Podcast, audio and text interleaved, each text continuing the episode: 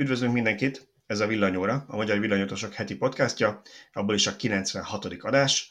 Beszélgető társai, mint mindig, Antalci Tibor a főszerkesztőnk, Szűcs Gábor az a Szöcske, én pedig Bíró Balázs vagyok. Sziasztok! Sziasztok! No, nézzük is, hogy mi van a mai menün, mert ismét telepakoltuk az adásmenetet, úgyhogy próbálunk végigvenni mindent. Olyan sok minden van, hogy szerintem egy másfél perc, ezt csak elmondanom, hogy mi mindennel készültünk, úgyhogy neki is Röviden, röviden. Röviden, röviden, persze. Akkor csak egy perc 30.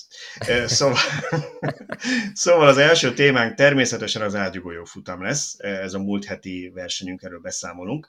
Aztán napelemes pályázat, van ez a bizonyos ingyen pénzemnek Szöcske most utána. Beszélünk kicsit a Tesla, illetve a Volkswagen elmúlt egyedévi elektromos autó eladásairól.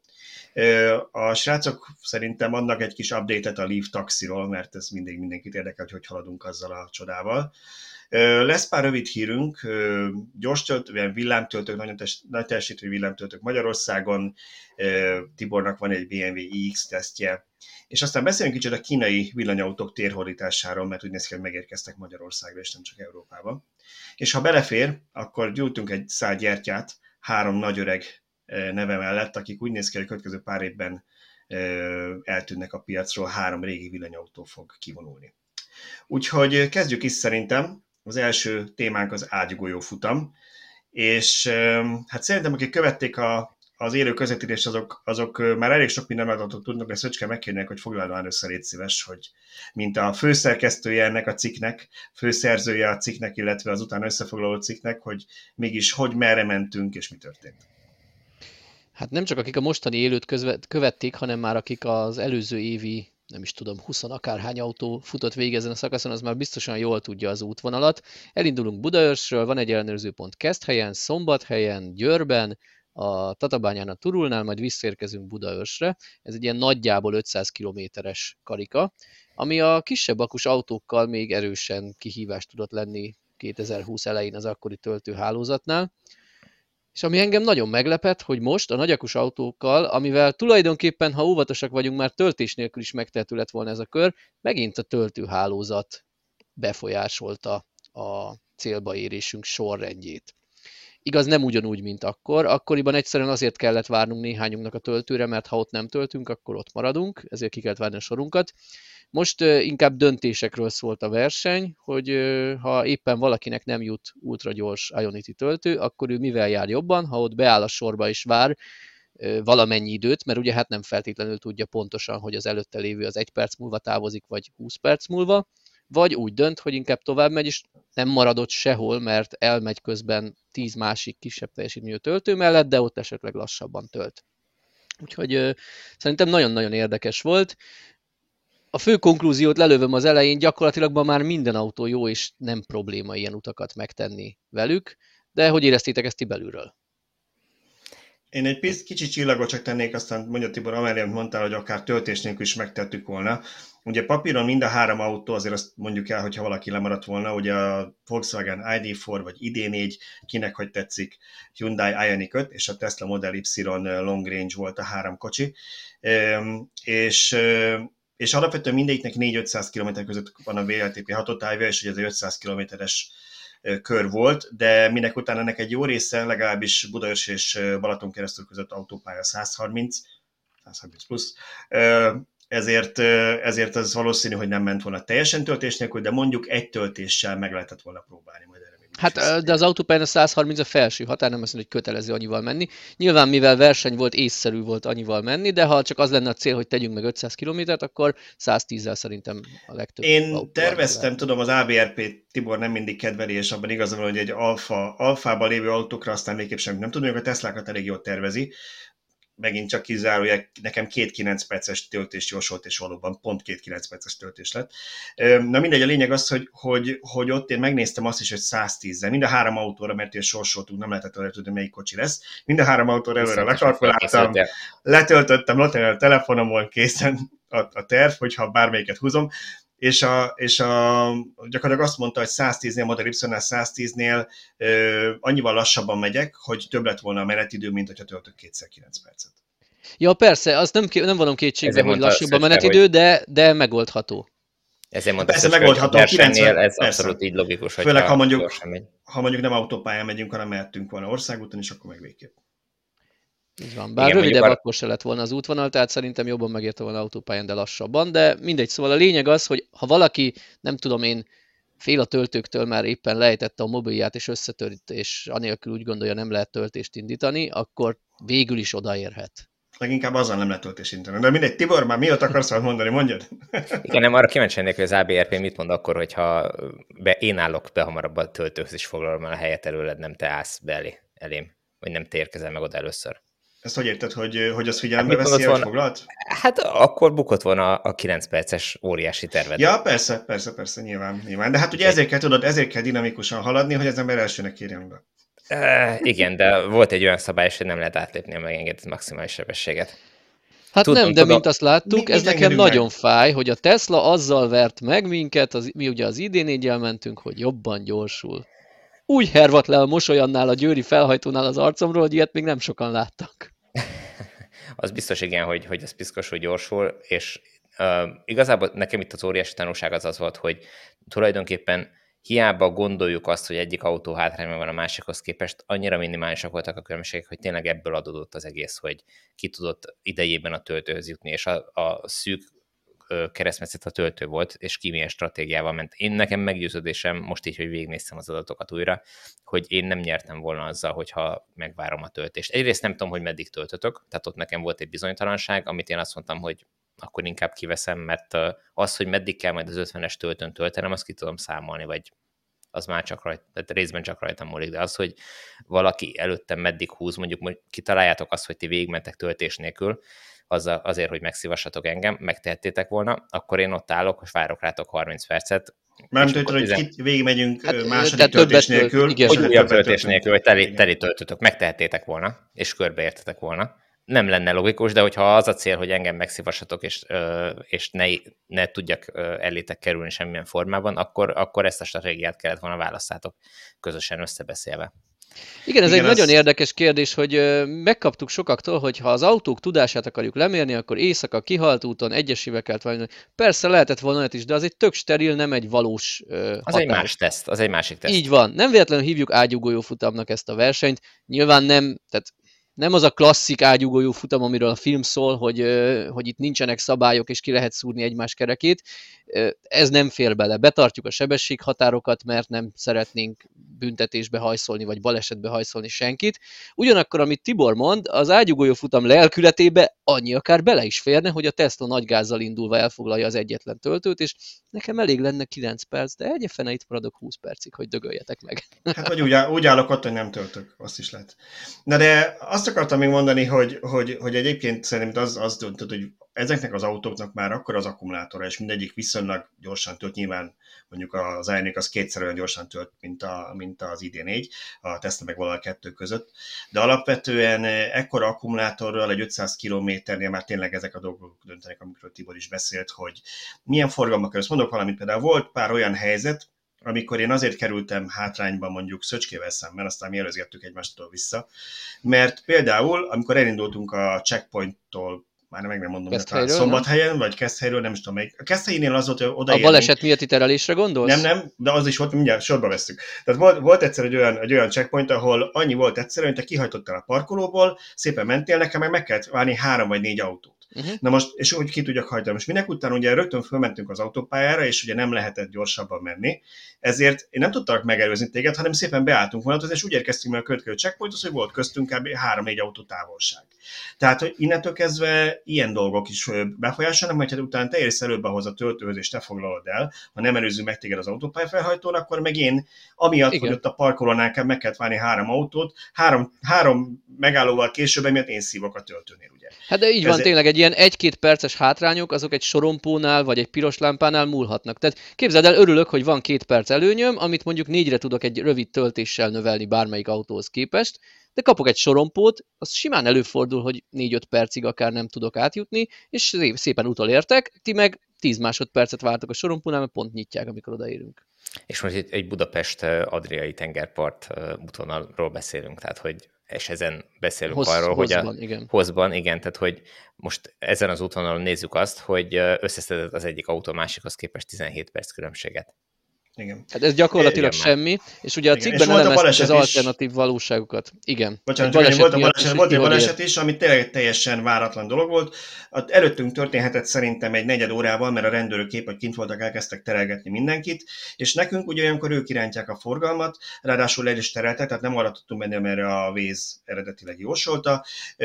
Úgyhogy gyakorlatilag ott nekünk várni kellett egy ilyen 5 percet, ami nem tűnik soknak, de itt már sok volt, amíg mi kerültünk sor, és tovább mehettünk. Hát meg ugye nem mindegy, hogy te annak az 5 percnek, ha mondjuk 5 percenként vált irányt, hogyha egy sávon járható az út, az 5 percnek épp az első percében, vagy az utolsóban uh-huh. érkezel. Eh, mint a soromponál behozod azt a néhány perces előnyt. Bocsánat, de itt uh, a, ti a vézzel terveztetek? Ez úgy volt, nincs Tibor. Egy, nincs, egy, nincs egy becsületes navigációs szoftver annak az autónak? Én szerintem hogy mondják ezt angolul, hogy aki üvegkaritkában él, az ne dobálja kövekkel, mert szerintem az összes kocsi közölben mentünk, ennek volt a legtisztességesebb navigációja, de itt is volt ugye egy olyan problémánk, amikor bementünk, melyik is volt, Keszthelyre? az Keszthelyre, a Keszthelyre, igen, hogy valami miatt minket teljesen hosszabb útvonal a vasútállomás felé vitt, és azon keresztül egy nagy körrel érkeztünk oda, ráadásul a térnek a túloldalára pedig utcát házszámot állítottunk be. Bocsánat, azt az utcát házszámot állítottuk be, amit Tibor küldött át. Igen, és azt azért állítottam be pont azért, mert tudtam, hogy ha a teret adjuk meg, akkor a másik oldalra visz. És ezért Most adtam meg a térnek azon az oldalán Aha. az utca számot, amelyik, ahova menni akarunk, úgyhogy számomra teljesen értetetlen, hogy hogy vitt Nekem titeket is. oda. Nekem is, tehát de oda vitt minket, úgyhogy onnantól Google kezdve viszont... Vészbe ellenőriztem, és azok jók voltak. Tehát és ugye a vicc az, hogy a Tesla térképének az alapja az a Google Maps. Igen, de nem azzal tervezhető, neki olyan saját tervezési Igen. algoritmusa van. Na mindegy, lényeg az, hogy ezek után már párhuzamban csináltuk, és ment a Véz meg a Tesla tervezője egyszerre, és egyébként volt egy olyan pont, ahol a Tesla tervezője gyorsabb, rövidebbet számolt, mint a Véz, és neki lettik. Bíztunk benne, és végül bejött. De lényegtelen, tehát, hogy, hogy valóban a vészt használtuk, utána már inkább a forgalom meg egyéb dolgok miatt úgy voltunk vele, hogy ezek a különböző checkpointok, meg olyan egy parkoló, most honnan lehet bemenni, ott inkább, inkább úgy éreztük, hogy biztosabb. De ha már autók, akkor ugye milyen jó lett volna, ha ott ki lehet tükrözni a vészt, amikor az, az szerint navigáltok. Hát nálunk ki lehetett az ID4-be tükrözni a vészt, csak ne tölts közben mobilt. Tehát ha, ha az autó USB ajzatáról töltöttem mobilt, abban a pillanatban megálltam valamiért a GPS, akkor nem mozgott, így van. De ha külső forrásból egy powerbankról töltöm a mobilom, akkor minden oké. Okay. Többször próbáltuk. Amint az autó USB-re rádugtam, hogy, hogy töltődjön, akkor pik, megállt a szépen ott maradt a kitükrözött kép, de megállt. Szóval vannak, vannak, vannak még azért gyermekbetegségek, és nem véletlen, hogy Herbert Dísz fel akarja rázni a Volkswagen-eseket, hogy igenis kapjuk már össze magunkat szoftverben, amitől még idegbajt kaptunk, és szerintem legalább 20 másodpercet összeszedtünk a teljes út során veszteséget, hogy jó néhány fantomfékezést csinált nekünk az ID4 az autópályán, úgy gondolta, hogy itt most van egy 30-as korlátozás, és akkor így 130-ra állított Navi, figyelmeztet, kiírja, már most meg nem tudom idézni pontosan valami remek magyarsággal kiírja, hogy ő most alkalmazni fog egy sebességkorlátozást, és ha mhm. elég gyorsan lereagál, akkor, akkor rá tudsz taposni a gázra. De hát az ember nem folyamatosan a műszerfalat nézi. Nem veszed észre. És, és nem veszed észre, csak azt veszed észre, hogy a francér fékezek. Ez egyébként szerintem kellemetlen, mert akár balesetveszélyes helyzetet is teremthet, hogy a 130-ra 30-ra mert még egy százal lassít, a... oké, okay, de képes volt egyszer 30-ra lefékezni. Igen, az a, az a vicces egyébként, hogy, hogy ugye az ID3-nál is ezt tapasztaltam annó, bár az csak egy napig volt nálam. Az ID4-et meg ugye én hoztam most el az LV parktól, és azért én is találkoztam ezzel a jelenséggel kétszer vagy háromszor Budapest és Gárdony között.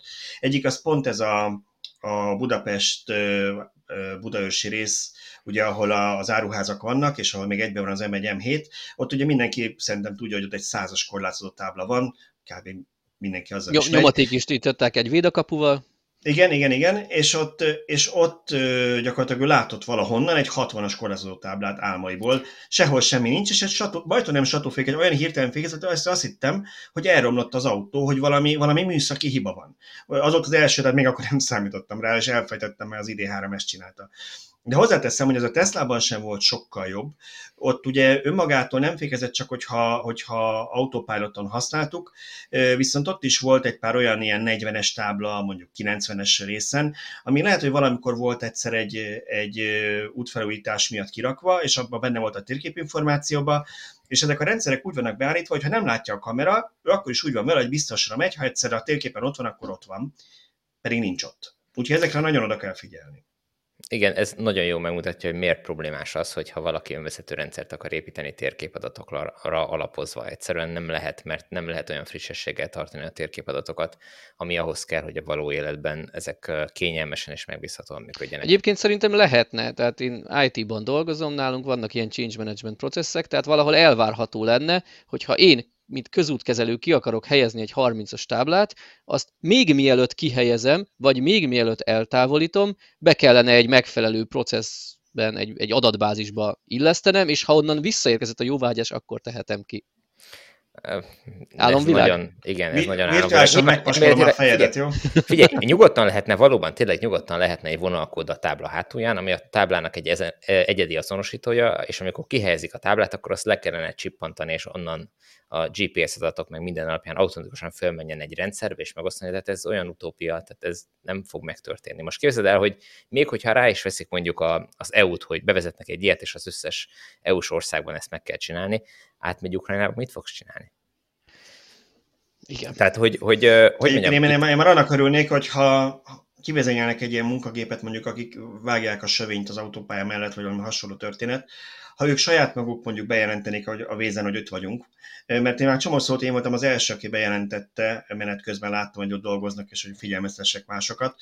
Én nem értem, hogy nekik miért nem érdekük saját maguknak, hogy bejelentsék és lássák. Az nem ütik el őket, tehát a saját Igen. biztonságuk érdekében is hasznos lenne egy balesetet megúszni, de ugye hát egy, egy véz az egy third party alkalmazás, aki akarja, használja. Igazából erre kellene egy hivatalos útinfo adatbázis, amiből ezek az autók lehúzzák a térképadatokat, és Jó, de most működhetne képzeld, olyan jól, mint a víz. Oké, okay, most képzeld el, hogy ez a szabály, és ezt megcsinál, és mindenki erre támaszkodik. És mi van akkor, hogyha valaki elfelejti megcsinálni? Akkor még mindig ott vagy, mintha nem is jelenti be.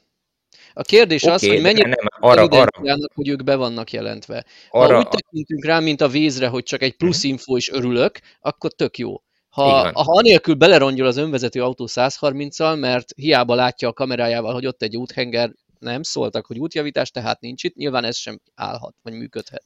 Magyarul ott tartunk, hogy meg kell azt oldani, hogy a kamera képe alapján fölismerjék a szituációkat az autók, és önállóan tudjanak ugyanúgy dönteni, mint ahogy te döntesz meg, ahogy én döntök a vezetés során. Egyszerűen ezt nem lehet elkerülni. Tehát nem lehet azt mondani, hogy hogy ó, itt tudjuk a, térképadat, a térképadatok alapján, hogy itt van egy körforgalom, és lassítani kell, vagy hogy nincs itt körforgalom, és át lehet rajta menni, hogy egyszer látom, hogy ott van, akkor lassítanom kell. Nincs mese. Na de visszatérve a lágyugója futamra, mert kicsit elkalandoztunk. Ami Bocsánat, még, egy, még a, a, a vézre vissza Igen? akartam térni, ugye nagyon sokan kritizálják a Teslát, hogy uh, nem lehet tükrözni a, a vészt, és hogy hú, ez mennyi, vagy illetve a telefonokat, és nem lehet kirakni a vészt. Mm a legtöbb autónál ugye miért használsz a, a saját navigációja helyett vészt? Egyszerűen azért, mert a saját navigációja vacak, szar, használhatatlan. És nem az a, szerintem nem az kellene, hogy legyen az igazi jó megoldás, hogy oké, okay, akkor megengedem, hogy a telefonról kitedd a képernyőt és használj egy másik alkalmazást, hanem az, hogy csinálni kellene oda egy normális alkalmazást, amivel lehet navigálni. Sőt, én ezen akkor szoktam, akkor szoktam kiakadni, amikor valami cikk kapcsán összehasonlítjuk, hogy írunk felszereltséget, keresek, kutatok különböző márkáknak a honlapján, és mindig elszönjenek, hogy 3-400 ezer forintokat elkérnek azért a fejegységért, amely benne van a gyári térkép, amit senki nem használ, mert azonnal kirakja az autójának a, a képernyőt, és én ezért mondtam, amikor a Fiat 500-ast 500-et teszteltem, amikor ugye volt az előző videós történetünk, hogy, Amit hogy nekem... Nem jelent meg a videó, úgyhogy majd figyeljétek a... Ja, igen, még nem jelent meg, hamarosan megjelenik a videó. Igen, mi már láttuk a, a vágott verziót, úgyhogy ezért, ezért volt ugye a fejemben, de igen, szóval, hogy ott, ott én ezt elmondom a videóban, hogy és ha jól emlékszem, remélem jót mondtam, hogy 120 ezer forint volt a felára annak a 10 szalos kijelzőnek a Fiat árlistáján, nem a szokásos 3-400 ezer forint, és arra még azt mondtam, hogy az még, hogy belefér, mert ez egy nem csak, hogy nagyobb, hanem egy sokkal jobb minőségű LCD kijelző, és tudja már a telefontükrözést, a mögötte lévő számítógép, tehát minden, azt mondom, hogy az, annyit még kifizetek érte, amikor 3-400 ezer kifizetsz, mert ebben benne vannak a TomTom térképek, aztán első dolgot, hogy rádugod a telefonodat, akkor ez, ez kicsit lehúzásnak érzem. Én, én egy kicsit azt nem értem, hogy miért is nem lehet, hogy az alkalmazás áruházakból akár nem ingyenesen, de ugyanúgy, mint ahogy a mobilomra letöltsek saját applikációkat az autó tabletjére, hiszen az összes mai autóban ez gyakorlatilag egy ugyanolyan eszköz már ez egyszerű pénzügyi okai vannak, tehát ez egy üzlet. Az, hogy még mindig el tudják 3-400 ezer forintra adni, mert szépen becsomagolják ezt a navigációt uh, egyéb dolgokhoz, amit mit tudom, tolatókamera, meg mit tudom, mm. bármi más, amihez hozzá tudják csapni, és akkor azt mondod, hogy hát így együtt már azt mondom, hogy mert a térképén nem fizetnéd ki soha azt a 300 ezer forintot, de hogyha még mellé raknak két olyan chili feature-t, amire azt mondod, hogy egyébként mondjuk kényelmes, nyilván pontosan tudják, hogy a korábbi adatok alapján, hogy mit mivel kell párosítani ahhoz, hogy kifizesd érte azt a pénzt, és akkor utána már ez működik a dolog, és rengeteg pénzt lehet így keresni, úgy, hogy mondjuk nekik ez került, nem tudom, most mondok egy számot 30 ezer forintba autónként, de 300-at elkértek érte. Ez Na de hogy visszakössem az ágyugója futamhoz, pici átkötés, ugyanis azt említetted, hogy a tesla hogy nem lehet tükrözni a képet, de nekem az nagyon tetszett, hogy a autónak a, ugye az autó belül van két vezeték nélküli töltő. Egyrészt ez nem fedett, tehát nem fog olyan valószínűséggel túl megengedni a telefon, mint amikor ezt egy zárt helyre teszik mondjuk egy könyvtámaszba. Másrészt pedig pont úgy van a képernyő alatt, hogy amikor a vészt így párhuzamosan futtattuk, akkor simán tudott a telefonom ugye a vézzel dolgozni, közben hátulról töltött a vezetéknélküli töltő, és lett volt a képernyő alatt, tehát hogy amikor oda néztem, akkor láttam, hogy a vész kb. mit mutat. Uh-huh. Nyilván nem ideális, amikor, amikor lejjebb kell nézni, és elmondja, figyelj, értem, tehát nem azt mondom, hogy optimális, de, de legalább nem olyan helyen volt a telefon, mint például, mond, például az előbbi példám a Fiat 500, ott tökre tetszett, hogy így a fejegység, vagy hát rádió hely alatt, egy ilyen din helyre gyakorlatilag oda lehetett betartott a vezetéknélkül töltő, berakod a telefont, na de ott aztán tényleg nem látod a telefont akkor. Persze ott mondjuk tükrözni lehetett a képernyőre, tehát nem is olyan akarod nézni. Világos. Alapvetően egyébként én is nagyon elégedett voltam a Model Y-nak a, a telefontartó kialakításával. Pont ugyanezt az észrevételem volt nekem is, hogy ezt jeleztem föl magamnak. Viszont azt is látni kell, hogy itt nem csak amiatt nem melegedett a telefon, mert hogy nyitott térbe volt, hanem amiatt sem, mert hogy nem kellett neki egy extra műveletet, mm. egy, egy második telefon, vagy második képernyőt meghajtani, mert tükrözésnek hívjuk, de igazából ez nem tükrözés, hanem ez egy második képernyő a telefonhoz, és ő neki extrán kell dolgozni, egy második képernyőnek a, a képeit is ki kell számolnia, miközben navigál, miközben vezeték nélkül töltöd. Ez a legtöbb telefonnál, vagy legalábbis uh, illetve a leg, azt mondom, hogy a legtöbb autónál, sok telefonnál összes, ez probléma. Összes telef- és összes telefon túl melegszik persze, mert hogy egyre vékonyabbak a készülékházak, hogy rá írni a, a leírásba, hogy egy milliméterrel vékonyabb, mint az iPhone. E, és mivel olyan törékeny az emberek jelentős része rátesz egy plastiktokot, amivel még lefolytja a hűtését, úgyhogy ezúton üzenem az autógyártóknak, hogy valami légbeömlőt tegyenek a vezeték nélküli telefontöltő elé felé, akárhová, egyszerűen, hogy az autó légkondia által oda vezetett levegőt, és hogy zárják le, amikor fűtésre állítjuk az autót, tehát hogy egyszerűen a hűvös levegőt közvetlenül nyomják rá a telefonra, mert gyakori probléma, hogy a túlmelegedő telefont az embernek fel kell emelni és oda tenni a légbeömlő elé, hogy, egy, hogy tovább működjön. Na de, de tényleg térjünk vissza az visszatérni a futamra. Alig-alig voltak különbségek az autók között. Igen. Én most megnyitottam az adatokat, mindenki olvassa végig a, az alternatív valóságokról szóló cikkünkben. Hát gyakorlatilag egy negyed órán belül érkeztek be az autók, ha most a három alapversenyző autóról beszélünk, és itt végigfuttattunk alternatív valóságot, hogy mi lett volna, ha mindenkinek jut töltő, mi lett volna, ha Tibor úgy dönt, hogy inkább az Ionity-nél vár a sorára, mi lett volna, hogyha, ha mit tudom én, nem előzi meg a ID4-et a Model Y, és bármit... Mi lett volna, ha nyitva van a WC a bábolnai Így van, így van. Akkor szóval nem bármit... annyira, hogy megérkezzél máshova szerintem. bármit is játszottam, játszottam le fejben, vagy, vagy elméletben a számokkal varázsolva, mindig oda jutottam, hogy egy negyed órán belül érkeznek be az autók, csak a sorrendet változtatja az, hogy éppen kiért elsőnek a baleset miatti lezáráshoz. Tehát innentől ezek közt az autók közt nincs nagy különbség, vagy hosszabb útra kell menni, hogyha nagyobb különbséget akarunk kihozni, vagy egy újabb szabályt bevezetni, hogy nem tudom, 50%-ról indulhatnak csak a nem tudom, 50 kWh feletti akúval rendelkező autók, mert úgy a töltésnek komolyabb szerepe van. Ezzel kicsit szimulálhatjuk azt, hogy egy hosszabb útra megyünk, mert mondjuk már megtettünk 150-200 kilométert előtte, és ezért van 50%-on az akku. De ez sem igaz, mert ugye 150-200 km után az egyik egyik 43-on lesz, a másik meg 57-en, tehát ha 50-ről indulunk is fals hát meg ugye az sem mindegy, hogy 43 meg 57, az miből 43 meg 57. Pontosan. Egyébként nekem az volt, az volt a meglepő, hogy töltési teljesítmény kapcsán ugye a Model Y kb. ugyanannyival töltött, mint az Ionic, az Ionitin, ilyen 180 valamennyivel indult mindegyik kocsi. Én gyanítom, hogy valószínűleg az Ionic az tovább bírta volna ezt a magas töltési teljesítményt, mert a Model Y 30, ugye 10%-ról kezdtünk tölteni, 186-tal kezdett, ha jól emlékszem, és amikor lehúztuk 35-nél, mert úgy voltunk hogy annyi már elég Budaörség, úgyhogy nem töltjük tovább, akkor 122 kW-tal töltött még mindig. Én gyanítom, az Ioniq az valószínűleg még mindig bírta volna ezen a töltöttségi szinten a magasabb teljesítményt. Ez olyan nem emlékszem, hogy hogy töltött, amikor levettük, de hogy elméletben, hogyha minden klappol, akkor ilyen 50% környékéig azt hiszem, hogy mm. tudja nagyjából Én egy a... kicsit az Ionicban amiatt csalódtam, barom jó a 183 vagy 6 kW, nem akarom szídni, csak egyszerűen az nem tetszett, hogy, hogy a sajtóból tudjuk, hogy ez 230-at kellene, hogy tudjon. Na most mikor, ha nem bocsánat, most? Láttunk, láttunk már ilyet, tehát azért láttunk már csomó olyan videót uh-huh. YouTube-on, ahol ténylegesen ezt fölveszik egy Ionity uh-huh. oszlop, mert hogy tud ez ennyit. De, de ugye ilyen 10%-kal tetted rá a töltőre, tehát 10-30 között töltöttél, annál jobb tartomány nem lehet. Ha az akku azok után hideg volt, amit ez az autó előtte kapott, úgymond, mondjuk el, hogy ugye ezt szombaton ott hagytad Miskolcon, jöttél 160 kilométert az autóval, én feltöltöttem éjszaka, majd hajnalban mentem vele egy Miskolc-Budapestet, ott igaz, hogy 50-es töltőn, nem ultra töltőn, de belenyomtam 60 kW-ot, 60 kWh-át, majd utána eljutott ez az autó, nem tudom én, 300 km autópályázás, és szintén egy, egy 50-es, 50 kW-os töltőn töltés után eljutott Bábolnáig. Na most, ha ez nem volt elég ahhoz, hogy kellőképp átmelegedjen az autó, töltőn volt az autó, amikor nálam töltött másfél órát, tehát ha ő akufűtést akart használni, külső áramforrásból tudott. Ha ez alatt nem érte el azt a talán 25 fok, na saját níromból indulok ki, 25 fokos akku kell ahhoz, hogy a maximális töltési teljesítményt megkapjam. Ha itt nem, akkor mikor? Igen, és a, a, az a helyzet, hogy nem volt kint hideg. Uh-huh.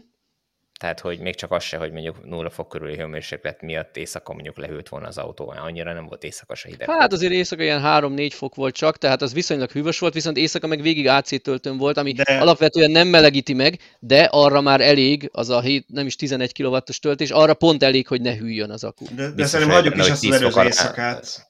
10 Hagyjuk is az éjszakát, mert 300 kilométert ment autópályán aznap. Uh-huh. Egy kommentelünk beírta, hogy, hogy nem lehet esetleg, hogy túl meleg volt, és azért kaptunk csak 180-at. Na erre meg azt mondom, hogy annyira nem volt kánikula, tehát nem volt hideg, Igen. tehát mit tudom, volt 10 fok. Ha külső 10 fokban 300 vagy 500 km autópályázástól túl melegedik, az még nagyobb baj, mint ha nem melegedett fel eléggé.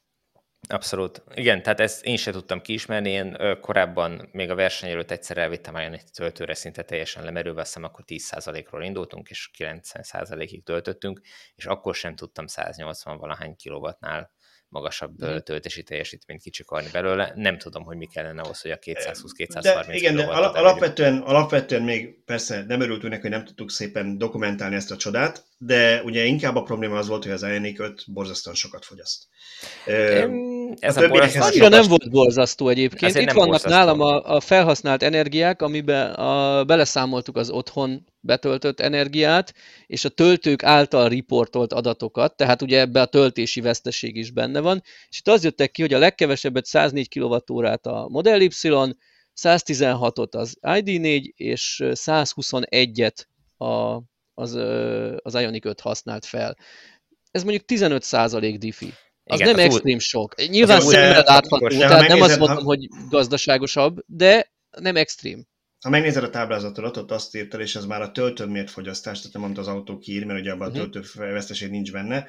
Ioniq 5 átlagfogyasztása 24,5, Model Y 21,5, ID4 23,7. Azért a 21, bocsánat, 21,1 és a 24,5 az már százalékosan is egy elég jól látható különbség szerintem. Hát az, az egy ilyen 15 százalék. Tehát, ne, tehát nem vitatom, hogy jóval jobban fogyaszt a Tesla, senki sem vitatja, de szerintem a, a jelentős különbség az az lett volna, ha 20 és 30. Tehát a 21 és 24 az egyértelműen eldönti, hogy melyik autó gazdaságosabb, de nem tartom egy horribilis különbségnek. Alapvetően nem szabad ilyen formában a Model Y-hoz hasonlítani, mert ez viszont egy ultra takarékos autó. Tehát az, az lóg ki inkább szerintem uh-huh. a, mhm. a sorból lefelé, nem pedig a, az Ioniq 5 fölfelé. Igen, mondjuk, hogyha... mondjuk az ID4-hez jogos a, a hasonlítás, azonos gumimérettel mentek, ugye ezt te nézted Igen. meg még az elején, és egy kicsivel kevesebbet fogyasztott a Volkswagen. Tehát nekem Igen, ez való, való... ID4 a fogyasztásáról híres. Mindegy, nekem ez, ugye ezt tudtuk előre, tehát nyilván ezt az autókat ugye mi is azért ismerjük, meg, meg láttuk, tudjuk a formáját is, tehát itt inkább azt szerintem, hogy sokaknak csalódása, hogy mindenki a, fogyasztásbajnok, régi Ionic, ha már uh-huh. a mhm. márkanév vagy típus megy, és azt nézi, és ahhoz képest ugye mindenki azt mondja, hogy hát majd akkor ez most megint megmutatja, de hát ez egy SUV forma, elég nagy homlokfelülettel, csodák meg nincsenek.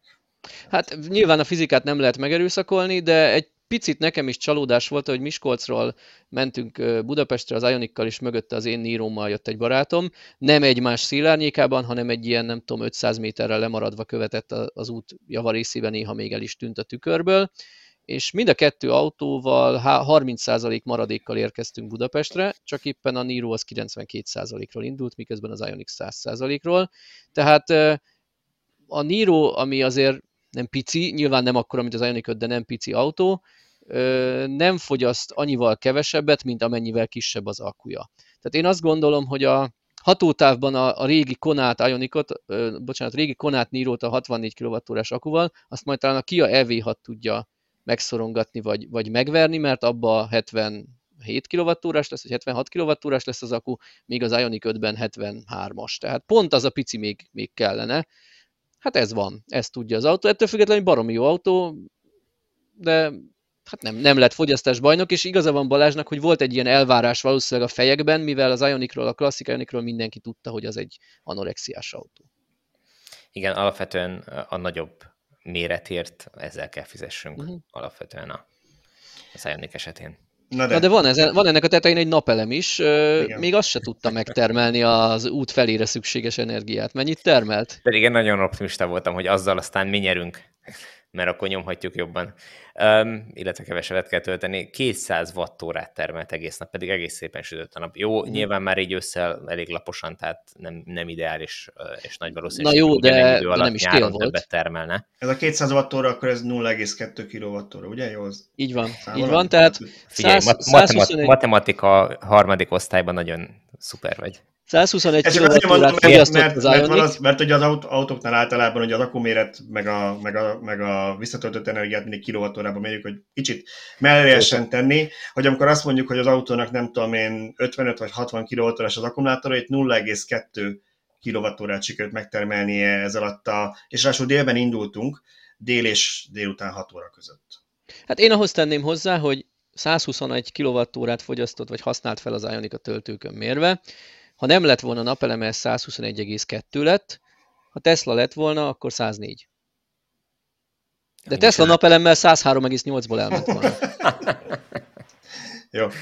Na jó, jó jelképes. jelképes. Én úgy gondolom, hogy mindig a háztetőre tegyük a napelemet, ne az autó tetejére. Így van, ez szerintem egy, egy jó igazolás arra, hogy nagyon sok értelme nincs annak, hogy erőltessük az autó tetejére. Tehát Igen, ha ezért, ha ezért pluszba fizetnetek kell, akkor, akkor vegyetek Igen. valami szép felnit, vagy, vagy, vagy más extrát az autóba, ami jobban, jobban tetszik, de, de erre ne költsetek, mert ez, ez csak egy gimmick igazából. Én, én örülök egyébként, hogy kísérleteznek ezzel a gyártók, mert a fejlődéshez ez elengedhetetlen, hogy kísérletezzenek. És talán egyszer majd elérünk oda, hogy egy ilyen úton nem 200 wattórát, hanem akár 2 kWh-t is meg kell menni. Alapvetően én ezt uh, ott látom hasznosnak, hogyha nem erre akarjuk használni, hogy mondjuk mit tudom, két kilométerre többet menjünk vele, hanem az, hogy amíg áll a tűző napon az autó, akkor legalább a légkondit vagy a, a levegőkeringetést tudja az autóban uh, uh-huh. alkalmazni, és annyival kevesebb energiát kell majd az akuból erre elhasználni. Erre szerintem tökéletes. Illetve még olyanra is jó, ugye, hogy ami a Teslában is van, hogy a fedélzeti rendszernek van a megfigyelő, a Sentry módja,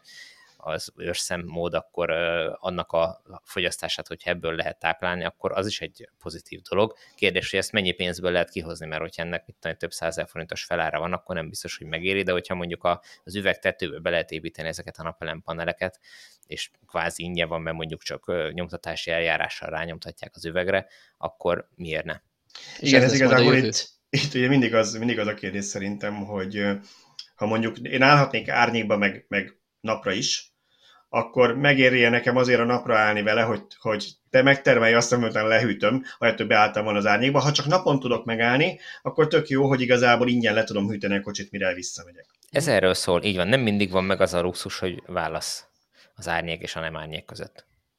Na, na de akkor luxus, a, luxus lesz az átkötő szó, mert most hát tényleg beszélünk 30 perc az ágyugói futamról, ettől tartottam.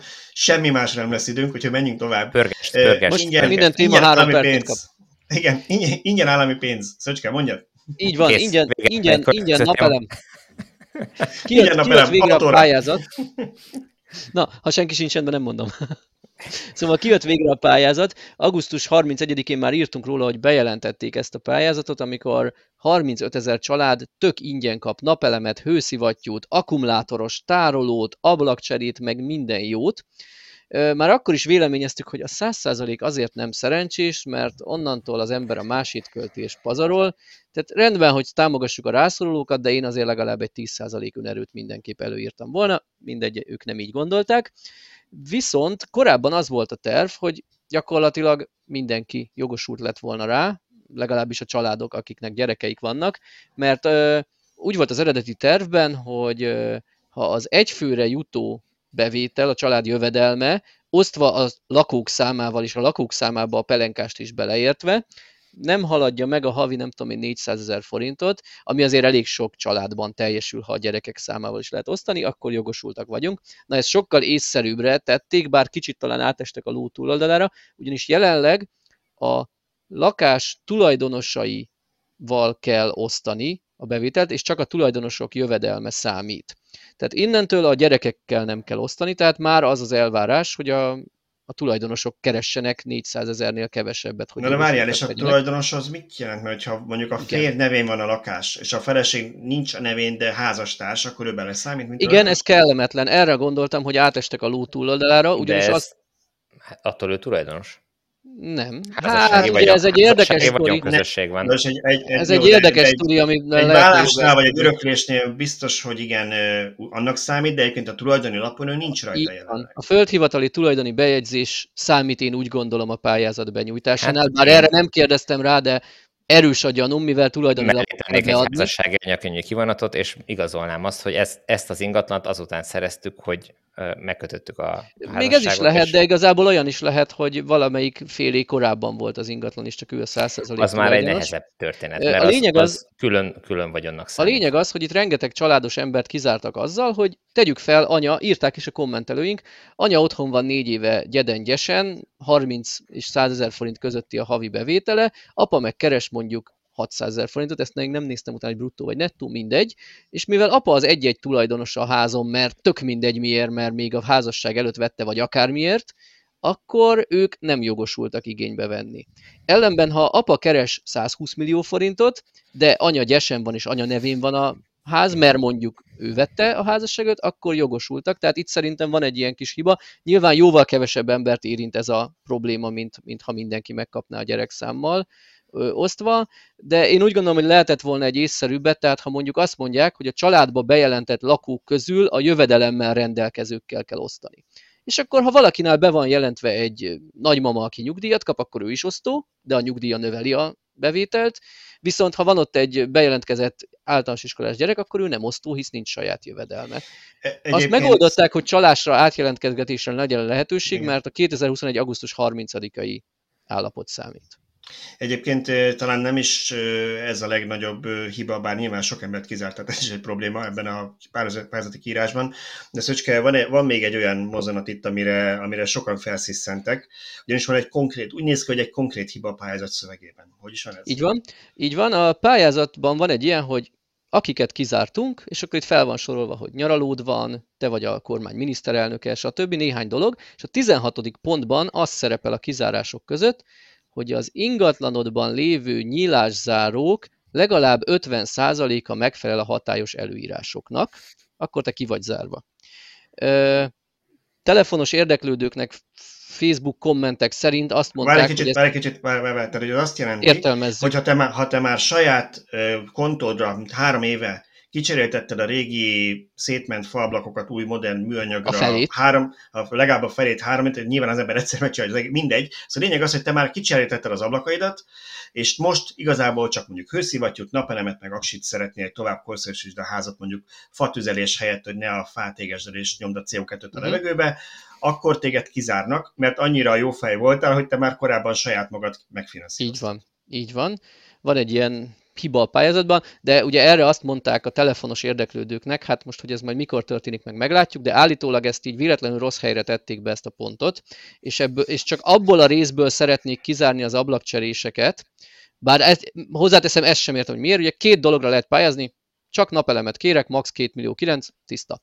A másik kategória, ott egy nagy csomagra lehet pályázni, kérek napelemet, kérek hőszivattyút, ami egyébként lehet klíma is, nagyon fontos, ez a korábbiban nem volt benne, hogy levegő-levegő, klímát is lehet venni hőszivattyú helyett.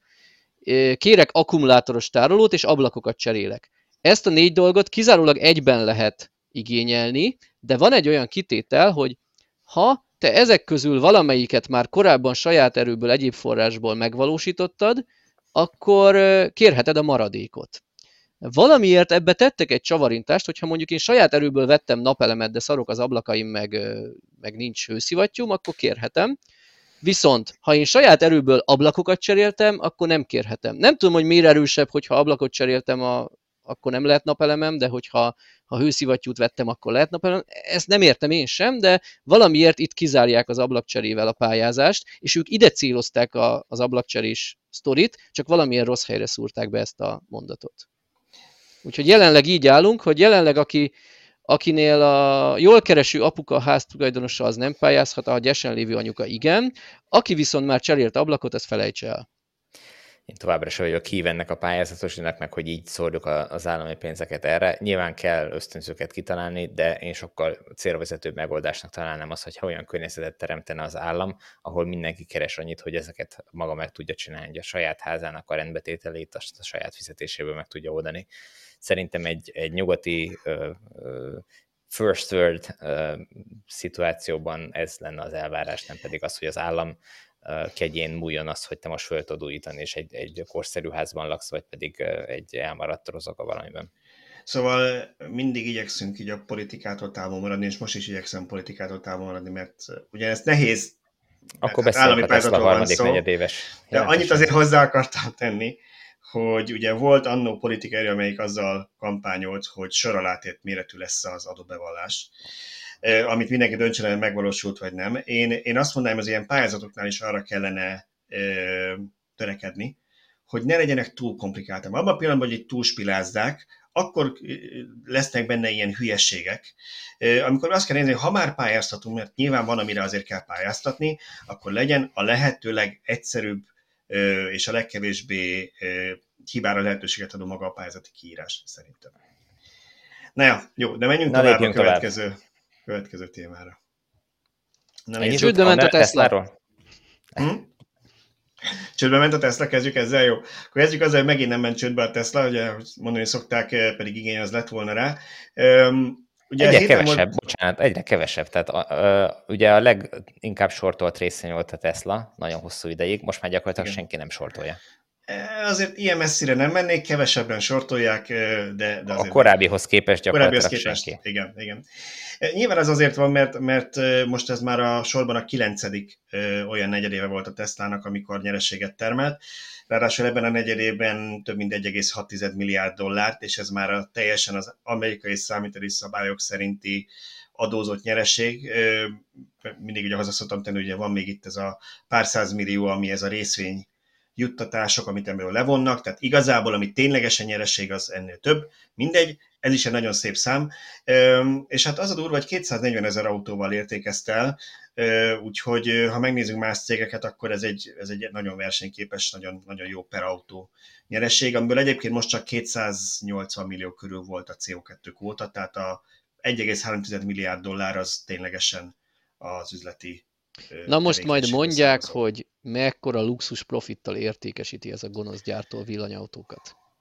Igen, én, vá- én, várom, én várom, hogy most hova fog mozogni a golvonal, mert az elmúlt években mindig, mindig volt valami újabb kifogás, ez most éppen miért nem ér, hogy most miért termelt nyereséget a cég. Nyilván ez azért szerintem azért fontos ez, hogy a Tesla ennyire jól teljesít, mert ugye mindig a Teslának nagyobb a jelentősége, mint saját maga, mert mindig ehhez szokták mérni, hogy lehet-e mondjuk nyerességgel villanyautót gyártani, mennyire reális az, hogy mi át akarjuk az egész gazdaságot állítani, meg az autógyártást arra, hogy elektromos autókat gyártsunk, és mindig azt szokták mondani, hogy na ugye, hát még a Tesla sem, aki a legtöbb villanyautót gyártja a világon, még ők sem tudnak nyerességgel villanyautót termelni, miért várjuk el ezt a többi gyártótól? Úgyhogy én annak, annak örülök, hogy egyre kevésbé tudnak ilyen érveket felsorokoztatni, mert az látszik, hogy igencsak masszív nyerességgel lehet ma már villanyautót gyártani legalábbis a prémium szegmensben. Prémium szegmensben. azért hozzá. Hát, igen. hogyha ekkora a nyereség, akkor talán igazuk lesz azoknak, akik úgy gondolják, hogy ha végre elindul az európai gyártás, akkor egy kicsit lentebb tudják majd vinni az árat, mert van honnan engedni. Bár ez egy friss cikk, hogy nem tudjuk, hogy elindul-e még idén, vagy jövőre, vagy hány mosómacit kell még ott megmenteni a gyárlábánál. Hagyjuk is. Ez nem volt a témák között. Nem, nem volt a témák között, de ha már így felhoztad, akkor nagyon röviden annyi, hogy a brazil szappanoperában, ami a Tesla német gyárának az építése újabb fejezet történt, José Armando ismét visszavonta az engedélyeket. Úgyhogy igazából arról van szó, hogy ez a szerencsétlen gyár folyamatosan ideglenes engedélyek, vagy előzetes engedélyek, nem is ideglenes, előzetes engedélyekkel épült, ami azt jelenti, hogy azt mondja, azt mondja a hatóság, hogy engedem, hogy nem tudom én ezt az épületrészt tovább építsed, vagy teszteld a gyártósort, és már a 10 hetedik, nyolcadik ilyen engedélyt adták ki, de saját felelősségre, mert ha nem kapod meg a végleges engedélyt a történet legvégén, akkor le kell bontanod mindent, és vissza kell állítani az eredeti állapotot. Ami nyilván kicsit abszurd, mert hát maximum új fákat lehet ültetni, a régi fákat nem lehet visszahozni, de Hát nyilván egy, e, e, így kell érteni, de mi van akkor, hogyha tényleg erre játszanak a németek? Ez egy óriási német összeesküvés, hogy uh, kinyírják az amerikai konkurenst, amivel egyébként a piacon versenyben semmit nem tudtak kezdeni, tehát hogy akkor majd az öltözőbe elintézik. Figyelj ide, lehet itt Tonya Hardingosat játszani, és, és, és a tétkanácsokat meglátogatni, de gyanítom, hogy akkor valószínűleg mentol cukrot sem fog senki többet gyártani, mert de nem fog úgy gyárat építeni, mert mindig arra, amikor a német politikusok beszélgettek, a, vagy beszéltek, nyilatkoztak a, a német Tesla gyárról, mindig arra voltak büszkék, hogy na most megmutatja Németország, hogy igenis érdemes nálunk beruházni, mert hogy mennyire rossz a hírünk, hogy nálunk 3-4-5 éve gyár építésének előkészítése, és hogy itt van például jó példa, ami ezer sebből vézett, például az új berlini reptér, amit tíz éven keresztül nem sikerült átadni. Ez a lényeg az, hogy ezt, ezt ők egy ilyen mintaprojektnek szánták, és a mai napig egyébként nekem ez a döbbenet, hogy nem érzik, hogy mennyire vérgáz és ciki, amit történik, és kicsit értetlenkedve mondják a sajtónak, hogy Hát ez pont, ez pont egy pozitív példát, nézzék meg. Hát másfél-két év alatt elkészül a gyár. Hát ez példátlan, ez pont egy jó példa. Ugye, én, én nem érzem cikinek egyébként. Én azt látom benne, hogy végre van egy olyan rendszer, és én ezt tisztelem a németekben, hogy vannak szabályok, amiket be kell tartani. Oké, okay, szarok a szabályok, azokon lehet, hogy változtatni kellene, de nem most menet közben. Tehát nem lehet azt mondani, hogy most, most tekintsünk el attól a szabálytól, mert most itt a Teslával be kell mutatni, hogy mi tudunk jó fejek lenni és gyorsan megoldani problémákat. Ha egyszer ez a szabály, akkor ezeket be kell tartani. Igen, jobban oda kellett volna figyelni azokra a dátumokra, amik miatt most megint elhalasztották nem tudom hány héttel a, az engedélyek kiadását. Ha egyszer annyira bénák, hogy ezt elszúrták, hát akkor viseljék a következményét. De Mondjuk ez, ez nagyon komikus. A... Csak hogy mondjuk el, hogy ugye arról van szó, hogy amikor három hétig lehetett véleményezni, hogy hogy nyíljon-e Tesla gyár vagy sem, azt öt nappal előtte be kell jelenteni, de ők csak három nappal előtte jelentették be, lehet, egy, hogy pontos számokban figyelj, tévedek a jogá, egy jogállamban ez, e, ez egy olyan felület, ami támadási lehetőséget ad azoknak, akik ki akarnak szólni a Teslával, és szerintem és nagyon helyesen, és nagyon helyesen tették, hogy nem adják meg ezt a támadási felületet. Ez Most... tök jó, én ezt csak olyan szempontból közelíteném meg, hogy amikor nekem egy-egy cikkem alá bekommentelik, hogy ho-ho-ho, kihagytál egy B betűt, elgépelted, akkor én azt tök pozitív visszacsatolásnak veszem, mert ennyibe sikerült belekötni, akkor tök jó a cikkem. Na most itt a Tesla-nál ugyanúgy érzem, hogy abba sikerült komolyan belekötni, hogy három nappal előtte írták ki a dátumot, nem öt nappal, hát akkor itt már semmi gond nincs. Én nem vagyok biztos benne, hogy, hogy itt a, a hatóságok voltak azok, akik azt mondták, hogy akkor csináljuk meg újra, hanem lehet, hogy a Teslának a, a jogászai mondták azt, hogy menjünk biztosra, ennyi belefér még, hogy, hogy ennyit csúszson eljár. De figyelj, nézzétek meg a másik oldalát. Van egy gyár, amit fog Magyarországon épülni, Kelet-Magyarországon, és az építését még a Tesla Brandenburgi gyára előtt jelentették be, vagy a gyár bejelentése előtt jelentették be, és amennyire én tudom, nagyjából a, a terület lett elsemítve azóta, meg a valami azt nem, Én azt nem tudom annál a gyárnál, amit nem nevezünk meg, hogy ez kinek a hibájából, tehát hogy az a cég mennyire gondolja és tervez újra a terület, hogy egyáltalán akar egy gyárat, hogy igen, mit akar így gyártani, emiatt volt-e. Visszatérve, mondasz, én azzal teljesen egyetetek persze, hogy egy jogállamban fontosak ezek a elvek, meg hogy a szabályokat be kell tartani, és ha valahol, akkor Németországban nyilván be is fogják tartani. Az is teljesen igaz, hogy, hogy ha már ez a baki történt, akkor nem akarják azt, hogy mondjuk öt évig tartó pereskedés legyen, hanem, hanem akkor most előtte zárják rövidre, és inkább csúszom még egy hónapot az egész, tök mindegy.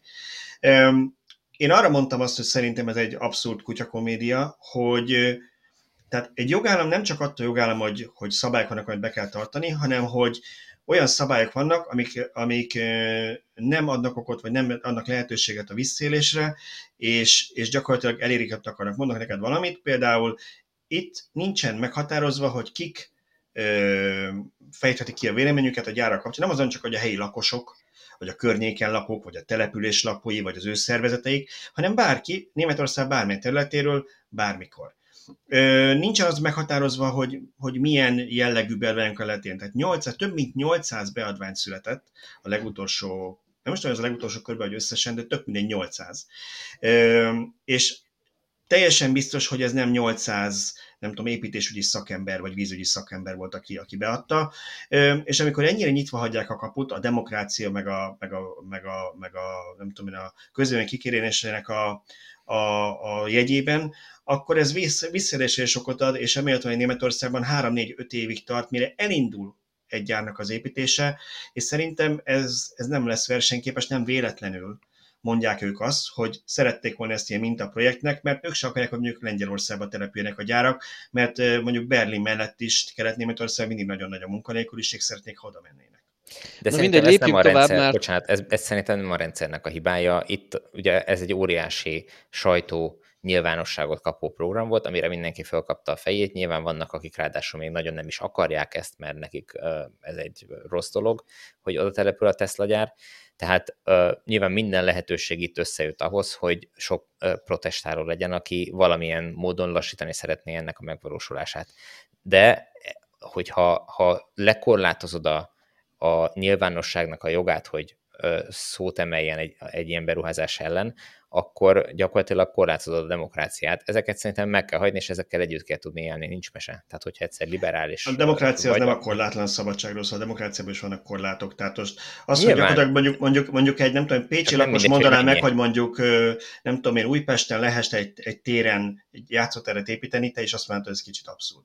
Hát vagy kössük valamilyen szakmai végzettséghez. Azért itt most uh, ezek, ezeket sem biztos, hogy mindig lehet. Tehát itt, itt nagyon sok aspektusa van, és ha kizársz egyszerű hétköznapi embereket, akik, akiknek az élete múlik mondjuk rajta, hogy a melléjük települ egy akkumulátorgyár a, a faluba, ahol korábban nem volt gyár, akkor azt csak azért mondjuk nincs végzettség, ezt nem lehet tenni. De Oké, okay, de ő falusi.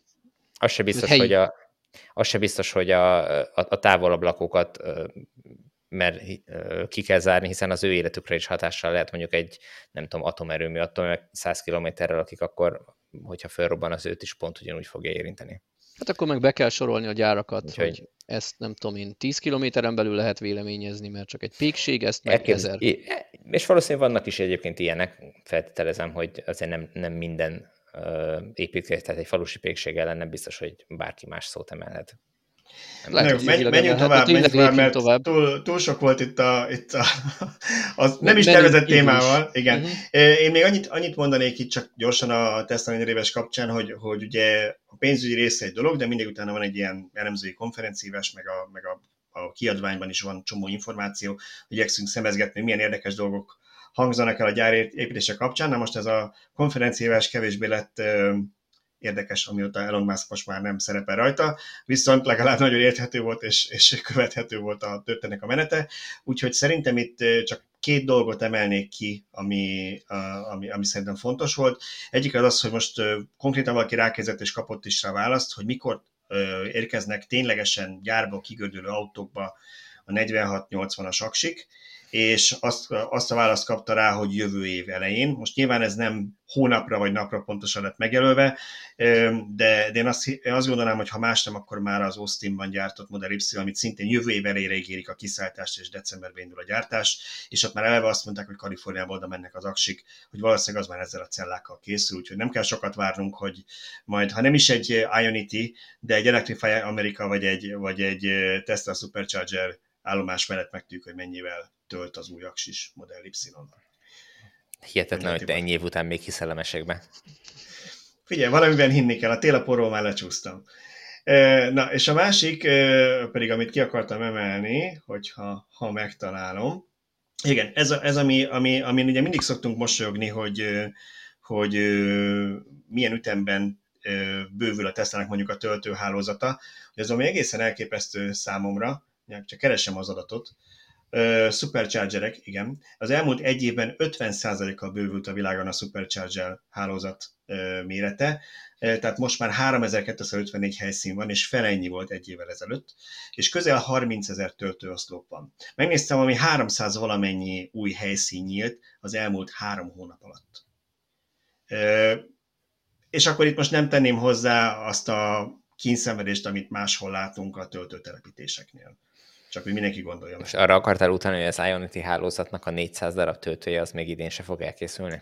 Valószínűleg több EU-s közpénz kellene még abban a hálózatban, hogy elkészüljön. Most magánpénzek, magánpénzek kerülnek bele, erről még nem írtam, de terveztem. Már nyáron volt egy felröppent hír, hogy a Shell és talán a Renault beszeretné vásárolni magát egy ilyen Igen. 500 millió dollárral. Most felröppent, hogy egy amerikai befektető cég szintén szeretne egy hasonló nagyságrendű összeget betolni, illetve ennek kapcsán arról olvastam, hogy egy Porsche-s magasrangú ember egy német konferencián azt nyilatkozta, hogy rövid időn belül megduplázódhat az Ionity állomások száma. Ugye az csak, hogy aki nem tudja, a Volkswagen csoportot a Porsche képviseli az Ionity-ben, tehát ezért lényeges, hogy nem csak a Porsche miatt önmagában. Oké, okay. na lépjünk vissza Jó. a menüre. Leaf Taxi következik? Szerintem a következő még a Volkswagen. Ó, tényleg. Csak hogy egy picit arról is emlékezzünk meg. Ugye a Volkswagennek is kijött a negyedéves jelentés, és most konkrétan arról is kiadtak egy kérdőt, hogy mennyi tisztán, tisztán elektromos autót adtak el. Úgyhogy először is egy remek számot publikáltak, mert 138%-kal növekedett a elektromos autóik eladása. Ami szerintem egy nagyon szép szám, még akkor is, hogyha 2020 ugye az egy ilyen gyenge volt mindenhol a Covid miatt, tehát nyilván ezt észben kell tartani, de attól függetlenül ez egy tök jó szám.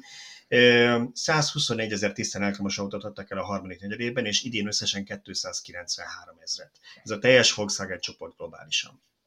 Azt szerintem egy szép szám. Abszolút szép szám. Hozni, és Európában, azt, amit ígértek. Európában a Volkswagen csoport első helyen van a tisztán elektromos autók között, nyilván ha az összes márkáját összeadjuk, közel 210 ezer autót adtak el tisztán elektromosat itt Európában idén. Hát Tvika ura ígérték azt, hogy ilyen 300 vagy 330 ezer autót terveznek évente ott gyártani, és ehhez már nagyon közel vagyunk. Jó, ezek az autók nem mind Tvika készültek, de egy elég, elég nagy szelete, igen. A túlnyomó többsége szerintem ott készült. Illetve hát nem tudom, hogy ebben benne vannak a kínai eladások. Ebben benne a vannak. A 290-ben benne vannak a kínai eladások, ugye ott Kínában két vegyes vállalat van, két külön céggel házasodott össze a, a Volkswagen, úgyhogy ezért is van ott két márka, vagy két típusjelzéssel az ID4 meg az ID6. Kínában, Kínában eléggé gyengék a számok, ott rebesgetik is, hogy a kínai Volkswagen vezetőnek a feje most már a tét, mert ott idénre 80 százer autót terveztek, és mindjárt mondom, volt itt egy ilyen regionális bontásunk, hogy mennyinél tartanak, jelenleg Kínában 47 ezer elektromos autót adtak idén, és 80 százezeret terveztek. Akkor fél, fél időben járnak így az év végéhez közeledve, az nem igen. túl jó. Igen. Na jöhet a lift taxi? Jöhet a lift taxi, menjünk tovább, igen. Nem bírom már, nem bírom már, mert én vasárnap reggel 5.30-ra állítottam az ébresztőt az ágyugójó futam előtt azért, hogy megnézhessem, megsimogathassam a lift taxit, amit kívülről már kitakarítottak, és belülről is takarították volna, ha nem ment volna el a Leaf a karosszériáshoz, ahol be fogják foltozni a tetején a lyukat, ahonnan beázik. Illetve vasárnap reggel azért is mentem oda, mert Norbi, villanynepper Norbi saját kezüleg hajtómű olajat cserélt az autóban, amitől mi vártuk a csodát, hogy a trolli hang megszűnik, és gyönyörűen fog tökéletesen egyenesen futni, száguldani.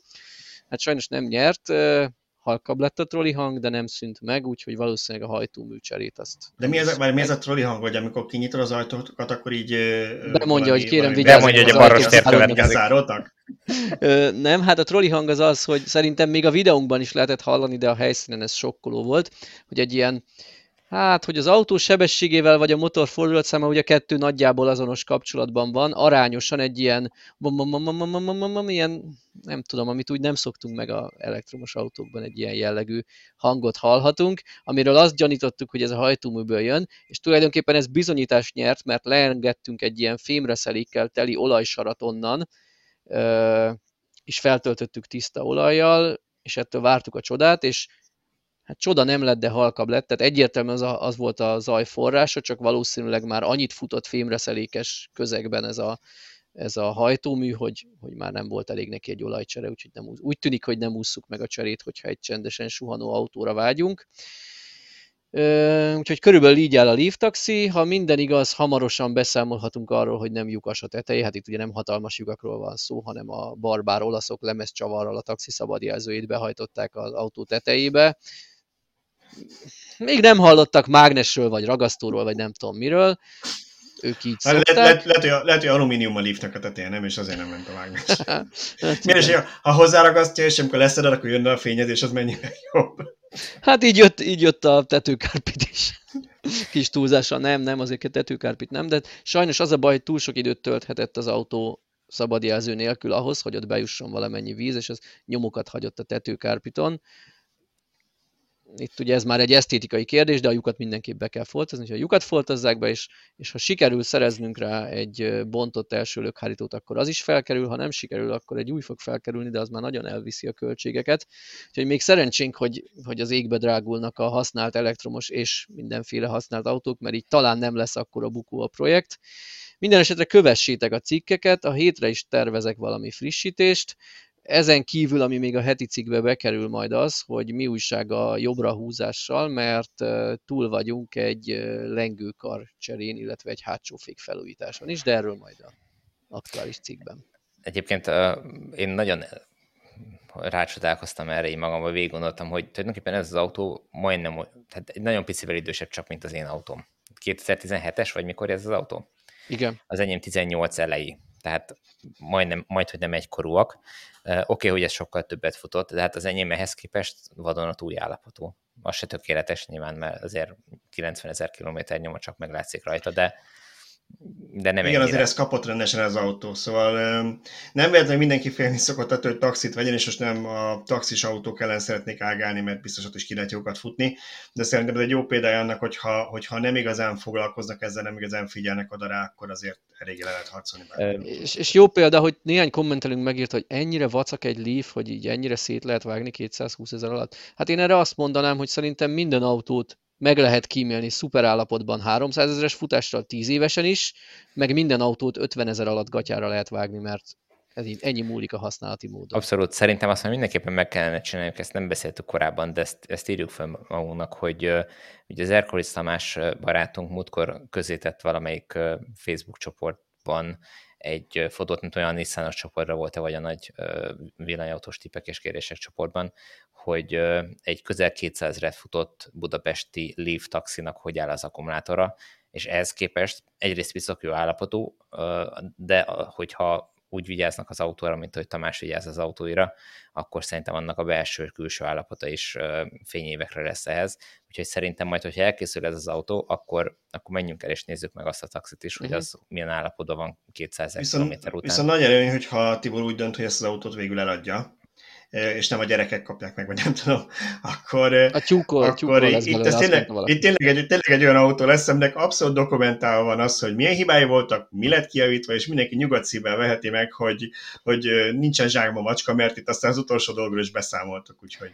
Ja, és ha már, ha már dokumentálva előkerült egy szervizkönyv az autóból, meg se fordult ja, a fejünkbe, vár, vár, nem, nem előkerült, nem előkerült, nem előkerült. Nektek most jutott eszetek, hogy lehet, hogy van szervizkönyve, nem? Hát igazából én már a, az első benyomásos videóban így kinyitottam a kesztyűtartót, és így elintéztem az, hogy vannak itt valami papírok. Nem néztük meg, valahogy úgy nem izgatott, mint ahogy abban a videóban a motorháztetőt se nyitottuk fel, csak utána, hogy lefotózzuk, mert hát igazából működik, mint ahogy a BMW-ben, amiről majd mindjárt beszélünk, nem, nem is lehet felnyitni, mert minek nyitogatná ezt bárki, mi Tiborral így néztünk arra az autóra, hogy működik az autó, mégis mit nézegetnénk a motortérben, nekünk ahhoz semmi közünk, mint user. Ugyanígy nem néztük meg ezt a papírkát sem, és kiderült, hogy a taxink a rossz állapota ellenére valami 180 akárhány ezer kilométerig rendszeresen vezetett szervizkönyvvel rendelkezik, Úgyhogy ez nem csak a taxist minősíti egyébként szerintem, hanem kicsit az olasz szervizeket is, hogy ha ezt az autót rendszeresen vitték, akkor nem tűnt fel hamarabb, hogy mondjuk olajat kéne cserélni abban a hajtóműben, mert kezd hangja Darálja le a fogaskerekeket, ja. Uh-huh. Bár egyébként hozzá kell tenni, hogy a, a Nissan nem ír elő olajcserét. Most erről így volt egy vita az egyik, nem tudom, Facebookon vagy valahol, hogy most akkor kell cserélni vagy nem, és azért én elővettem nem is csak a magyar, hanem több országból kigugliztam, ahol megtaláltam a neten a, a Nissan szervizkönyvét, és nyilván hol mérföldbe, hol kilométerbe mérnek, változik a szervizperiódus, és mindenhol csak ellenőrzést írnak elő az olajra, és én először naivan azt hittem, hogy hát megnézik, hogy hogy néz ki, és hogy dzsúvást cserélik. Nem, utána megtaláltam azt is, hogy az olaj, a hajtómű olaj ellenőrzése annyit tesz, hogy szivárog vagy sem. És ez uh-huh. szemrevételezés ellenőrzés. Megnézi a csavarkát, nincs alatta, hogy, vagy nem látszik, hogy folyna, akkor az pipa, az jó, az rendben van. Hát azért ez azért is szomorú, mert ezt is egy autószerelő általában beáll az autóba, megy vele 10 métert, és megmondja neked, hogy mik a gondok vele. Tehát ő neki a hangjáról hallania kell. Nekem ugye a sogorom autószerelő, és hát az én megállom, ami szintén egy, egy múzeumi darab, és körülbelül annyit költöttem már rá, mint Tibor a Leafre szerintem. Csak az legalább családon belül marad, úgyhogy azért rakom rendbe, hogy ne legyen édesemnek vele gondja. De a lényeg az, hogy tudom, hogy ő beül az autóba, és amit én észre veszek, fél perc alatt megmondja, ráadásul minek után családtag így engem de az sincs, mint egy odamész egy random szerződés, biztos csak le akar húzni, csak azért, azért mondja neked, hogy ki kell cserélni. Úgyhogy tényleg megmondja egy szerelő azért fél perc alatt megy egy kört az autóval, ezt hallania kellett volna a motor hangjával, hogy itt valami nem oké. Okay. Így van, annyira, én még a Toyotámmal jártam így, hogy bizonyos sebességtartományon 87 és 92 között mintha lenne egy kis hangja. Ezzel vittem be az autót a szervizbe, és akkor ott, hát akkor a szerelő kijön velem nyilván egy ilyen hibát kipróbálni, vagy hogy hallgassuk meg, beültünk a kocsiba, elindultunk a telephelyen, körülbelül 9 km per órával mentünk 8 métert, amikor mondta, hogy uh-huh, igen, mondom, de menjünk ki nyugodtan, hajtsuk meg egy kicsit. Nem szükséges, hátul csapágy, jobb hátul. Uh-huh. Köszönöm. Szóval igen, illet volna a hajtómű hibát észrevenni egy szervizem. Na de ennyit a, ennyit a Csak az utolsó 3000 kilométeren történt. Lehetséges. Baj. Igen, biztos, biztos. E, tovább, menjünk, menjünk tovább akkor a Leafről. A következő jó hír, amivel szolgálhatunk azon kívül, hogy a Leaf kezd életjeleket adni, hogy egyre több nagyobb teljesítményű töltő van most már Magyarországon is. Az EV Direct nemrég nem, nem, sok, nem sok különbséggel, pár hét különbséggel két nagyobb teljesítményt töltőt adott át. Én a legfrissebbet hoztam most, de Szöcsket emlékeztető, hogy volt egy kicsit korábbi is. A legfrissebb az egy 75 kW-os DC töltő, ami, mindjárt mondom, hogy hol nyílt, pillanat, Mosonmagyaróvár Kölcsei Ferenc utca 4. És a korábbi az pedig egy Szexárdi, az pedig egy talán ennél is jobb, azt hiszem, hogy a 800 voltos autók talán 110-el is tölthetnek, uh-huh. de talán Bérci Balázs videóját említettük, mind a ketten beszéltünk róla, hogy ő valami 120 valamennyit fotózott, úgyhogy akár még autótól függ, amikor szerintem az Ioniq 5 teszt volt nála, Igen. Úgyhogy, úgyhogy talán még többet is ki lehet abból Igen, de a 400 volt körüli autók ilyen 90 kW-ra számíthatnak, uh-huh. ami egyébként mindenképp jó, mert ugye láttuk az ágyugújó futamon, hogy Tibor, amikor tovább ment az Ioniq-től, és megállt egy 50-es töltőnél, ott ilyen 45-öt vagy valami hasonlót kapott az Ioniq, ha ott pont lett volna végre már egy ilyen 75-ös töltő, akkor azért nem 32 percet, hanem 22-t kell, hogy ott álljon, és már is megszorongatja a Teslát. Úgyhogy nagyon-nagyon örülünk ezeknek, hogy, hogy szaporodnak a nagy teljesítményű töltők. Én sokáig egyetértettem azzal, hogy legyen egy rendes 50-es hálózat, és pártját fogtam azoknak, akik, akik ilyeneket telepítettek, de úgy gondolom, hogy e felett már most valóban eljárt az idő. És most már elég jó 50-es hálózat van, ami arra most már megfelelő, hogy ne ragadjunk ott valahol és maradjunk ott lemerülve, de most már azt kell fejleszteni, hogy az 50-es mellé, vagy környékére, vagy stb. egy 75-ös, 100-as, 150-es töltő is kerüljön, úgyhogy most már ez a jövő. Abszolút, most már többnyire olyan autók fognak érkezni a piacra, olyanokat vesznek meg az, az emberek mostanában, amik ki tudják használni ezeket a mhm. nagyobb teljesítményű töltőket, tehát nem szükséges bővíteni feltétlen az 50-es töltőhálózatot, viszont egyre több helyre kellenének ezek a nagyobb teljesítményű töltők. És, ez, és, ez ami... a, bocsánat, és ez a többi ja. autós miatt is fontos, mert hogyha 50, ezeket a nagy akkumulátoros autókat 50-es töltőkön kezdik el tölteni, akkor hosszú ideig fogják foglalni a töltőket, tehát akár egy óráig Pont is, ezt... és ez mindenkit föltart. Pont ezt akartam mondani, Tibor, hogy picit visszatalva a Tesla-nak erre a konferenciására, ugye ők is beszéltek a Supercharger házat, és azt, azt ott is elhangzott, hogy azért is nagyon fontos, hogy a V3-asokat telepítik, mert nem csak azzal tudják a kapacitását, az áteresztő képességet növelni a hálózatnak, hogy még több helyszín nyitek, vagy még több oszlopot telepítenek, hanem a gyorsabb töltőn rövidebb ideig tölt az autó, ergo több autót tud rajta tölteni egy nap. Így van, abszolút. Úgyhogy mindenképpen örülünk az ilyen töltőknek, és ezek nem fizetett hirdetések, ha bármelyik szolgáltató Magyarországon ilyen teljesen töltőket telepít, mi leszünk az elsők, akik beszámolunk róla, ha rendeznek valami szalagátvágásos dolgot. Elmegyünk, lefotózzuk, tessék csinálni, mi meg szívesen beszámolunk róla. Igen, Na de akkor... Főleg, a, főleg az ország keleti részével, most a nyugati ország rész, nem azt mondom, hogy jól el van látva, mert az attól nagyon-nagyon távol áll, de ott már van néhány fontosabb útvonalak mentem, viszont Kelet-Magyarországon egy darab sincs. Tehát az ember... Bizony, bizony, ha, ha az ágyúgolyó keletre jött volna, akkor aztán nagyon eltángál mindenkit a Tesla, mert neki lett volna Supercharger, a többiek meg az 50 kW-os töltőn malmoztak volna a 20 perces töltések helyett másfél órát.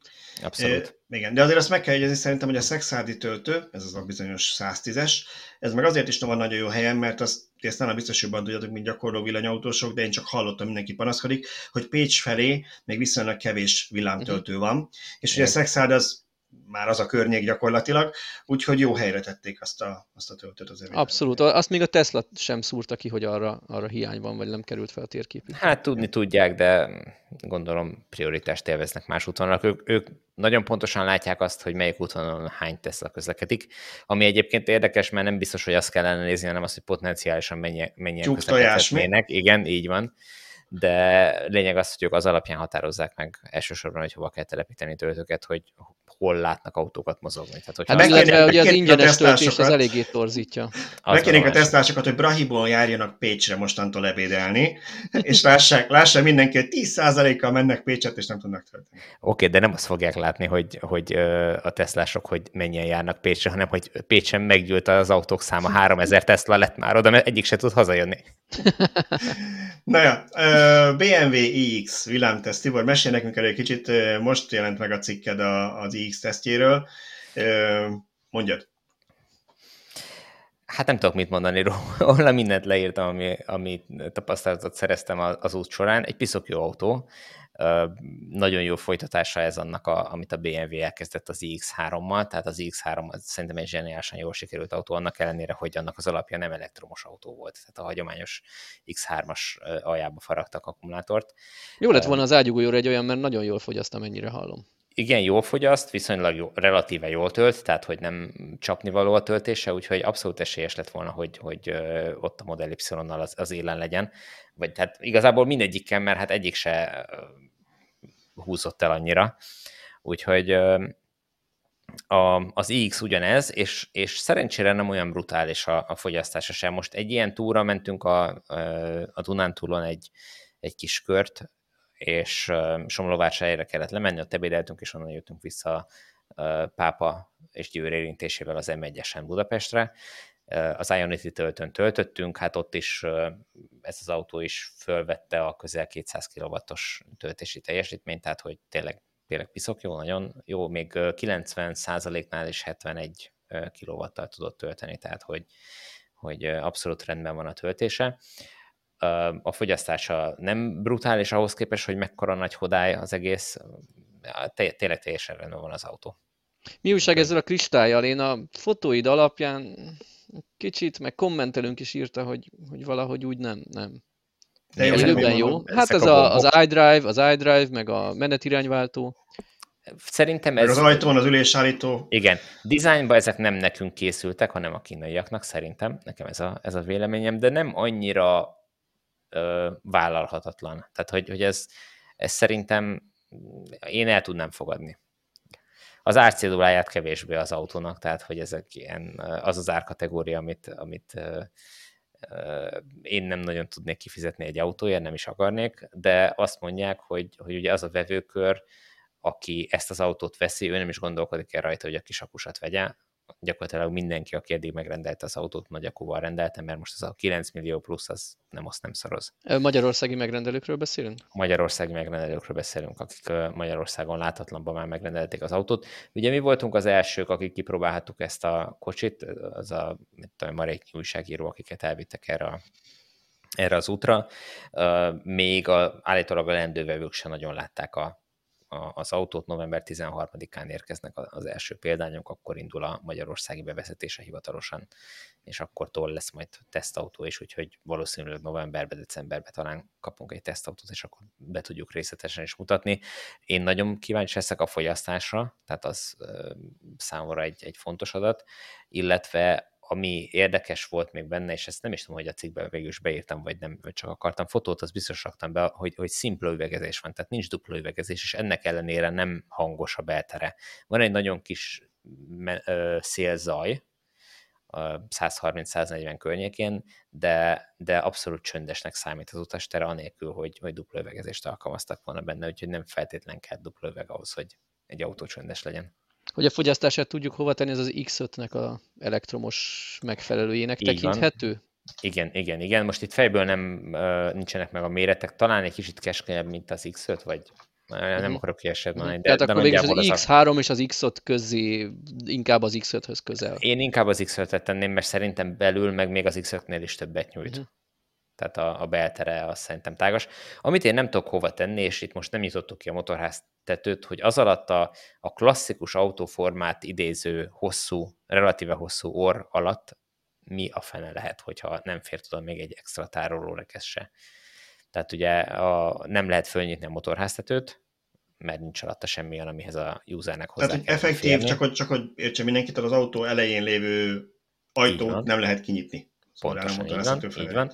Az ablakmosó folyadékot az embléma, tehát a BMW embléma alatt lehet betölteni, tehát hogyha az ember fölbillenti, akkor ott van egy nyílás, ami, amin keresztül be tudjuk tölteni az ablakmosót. Ami érdekesség, azt most itt nem álltam neki foglalkozni vele, de majd mindenképpen le akarom fotózni a részletes tesztbe, hogy a hátsó tolató kamerának a mosója, az szintén az emblémába lett beépítve, úgy, hogy maga a víznyomás tolja ki magát az emblémát, és úgy spriccolja le a, a, a kamerát, és tartja tisztán. Jó, Erről nekem a klasszik Volkswagen Bogár jut eszembe, ahol a pótkerék légnyomása mosta az ablakot. De ez már Tényleg? egy nagyon másik világ. Ah, igen, igen, igen. Volt egy kis cső, ugye a felfújt pótkerekedre azt rácsatlakoztattad, és akkor Aha. nem volt valami elektromos szivattyú vagy valami, hanem azt úgyis rendszeresen felfújva tartottad, Aha. és onnan kapott energiát az első ablakmosó. De akkor ezzel, mit tudom én, tél, télen hetente, két hetente kellett foglalkozni, hogy legyen légnyomása. Hát gondolom, igen. Nem, nem tudom, hogy mennyire gyorsan eresztett le, de hát szerintem akkor még úgyis az alapcsomag része volt a pumpa is a emelő uh-huh. mellett, tehát igazából nem volt katasztrófa, hogyha le volt eresztve a pótkereket, fel tudtad a helyben pumpálni, miközben csak, jó, csak jó tüdő kell hozzá, tudod. így, így. Na de ha már a kínai, nem szállja a kínai, ha már a kínai piacról beszéltünk, ugyanaz az átvetésített eszínösszöcskével, volt egy pár cikkünk a kínai elektromos autók kapcsán. Az első az inkább érdekesség, bár nagyon jól futott a cikkeink között, nem közvetlenül Magyarországot érinti talán. A Gili, amelyik talán úgy jobban ismerünk, hogy a Volvo-nak a tulajdonosa, meg a Polestar-nak a tulajdonosa, sőt a Lotusnak is az anyavállata. Szóval a Gili kihozott egy új márkát és egy új típust Kínában, ez a Zeekr 001, legalábbis én így ejtem, úgyhogy pereljenek be, ha nem így kell ejteni. Um, aminek nekem az, az tűnt fel, hogy formára kicsit ilyen porsche sikerült ezt az ilyen kombi vagy crossover stílusú autót gyártaniuk. A másik meg, ami nagyon vicces volt, hogy van egy kis marketing videójuk arról, hogy hogy működik a gyár belül, ami gyakorlatilag ugyanúgy, nem csak ugyanúgy néz ki, hanem a zenés ugyanaz, mint a Tesla-nek a hasonló kínai gyárat bemutató marketing videójuk alatt, úgyhogy aztán nem kell messzire menni, hogy honnan szerezték az inspirációt, és valószínűleg ez egy ilyen PR harc is, hogy a Geely szeretné magát oda pozícionálni Kínában ahova a Tesla Shanghai gyára pozícionálja magát ezzel a marketinggel. Ennél talán érdekesebb, hogy Magyarországra is jönnek már a kínai autók. Ja, ennyi? Ennyi az ikör? Ennyi? Ja, ja hát engem annyira nem mozgatott meg, de mondd, ha még van benned valami. Nem, nem, nem azt hittem, hogy valami, valamit hozzá akartok tenni. Az igazság, hogy én, se, én is ügyelök fel, amit talán nem mondtunk már korábban, és majd, ha itt lesz, ki lehet próbálni, akkor beülünk, kipróbáljuk, megnézzük, és véleményt mondunk róla. Mhm. Addig, hogy most Kínába lehet kapni, tényleg tök jó, meg ha egyszer eljutunk Kínában, nem lesz Covid, akkor, akkor lehet, hogy megnézzük ezeket, és készül róla cikk, meg videó, meg minden, de az biztos, hogy nagyon jó, más a kínai autópiac, erről majd egy másik cikkünkben olvashatnak a hallgatók, hogy én pont véletlenül beszélgettem valakivel, aki Kínában él, ezt a múltkor is emlékeztem, és ő elmondta, hogy mennyivel szélesebb ott a kínálat, mint, mint Európában, mm. de ezt most nem spoilerezem el. Most térjünk vissza oda, hogy jönnek Magyarországra is a kínai autók. Én nagyon vártam az MG-t, ott volt egy bejelentés, hogy már nem csak Angliába, hanem a kontinensre is jönnek majd az autók, de ebből a Ugye az MG... Magyarország kimaradt. Az MG az csak megint kis zárója, nem biztos, hogy mindenki ismer, nem egy annyira ismert név, az egy brit márka volt, amit megvettek a kínaiak, ugye? Uh-huh, így Igen. van, nem most, nem most már valamikor a 2000-es évek elején kínai kézbe került, és most felhasználták arra, hogy a főleg az elektromos autóikkal, bár talán hagyományos vagy plug-in hibridet is tolnak, már szerintem legalább egy éve van az Egyesült Királyságban, talán Norvégiában is már viszonylag hosszú ideje, és most jelent meg Európa több országában, köztük például Ausztriában is, ott is eléggé elkezdik majd nyomni. Magyarország nem célpiac, ellenben a Dongfengnek célpiac Magyarország, erről már több cikkünk is jelent meg, sőt igazából a nyáron majdnem minden villanyautós találkozón ott volt a Dongfeng, nem tudom, hogy jól mondom, SRS 3 elnevezésű autója, és ők nem csak ezzel az egy modellel, hanem egy szedánnal, egy nagyobb méretű SUV-vel, és legújabban egy pick is terveznek nagyon rövid időn belül megjelenni az európai és köztük a magyar piacon is egyaránt. Biztosan fogjuk majd ezt, a, ezt az autót is tesztelni, egyelőre még csak ilyen pérendszámos tesztautók voltak a, a villanyautós találkozókon is. És a, a pickup az nekem, nekem azért lett egy kicsit érdekes, mert Magyarországon ez nem egy akkora piac, mint az Egyesült Államokban, viszont annyira nulla volt eddig itt az elektromos kínálat, és ennek az autónak a kapcsán én teljesen véletlenül két emberrel is a Miskolci találkozón beszélgettem a, az elektromos pickupokról, így mint állatfajta. És ketten is azt mondták, hogy baromira van létjogosultságuk. Az egyik olyan cégnél dolgozik, akik ilyen terepen járnak ki karban tartani bizonyos dolgokat, nyilván vannak ilyen cégek, nem akarok most konkrétumot mondani, de sok olyan létesítmény van, amihez ki kell járni, és nem közelíthető meg aszfaltozott úton. Viszont nekik olyan országos hálózatuk, hogy nem jellemző egy 30-50 kilométernél hosszabb távokat tegyenek meg, viszont helyben berendezéseket kell használniuk, mhm. szerszámgépeket. Na most ők állandóan, amellett, hogy kimennek a dízellel 30 km-re, ami annyira nem jó neki, állandóan kerektetik az agregátort, hogy legyen áram ott a puszta közepén. Uh-huh. Na most nekik baromi jó lenne, hogy ebben az autóban van személyen 60 kWh körüli akku. Ahhoz, hogy ők a 30-50 kilométerüket megtegyék, kell ebből mondjuk 10, de terep legyen 20 még mindig marad 40 kWh energiájuk arra, hogy a flexet, vagy a fúrógépet, vagy akármit onnan tudjanak feltölteni, működtetni. Nyilván egy nagyobb teljesítményű berendezésről van szó, aminek nem elég egy kis akku, tehát nem egy akus kis kézi szerszámról.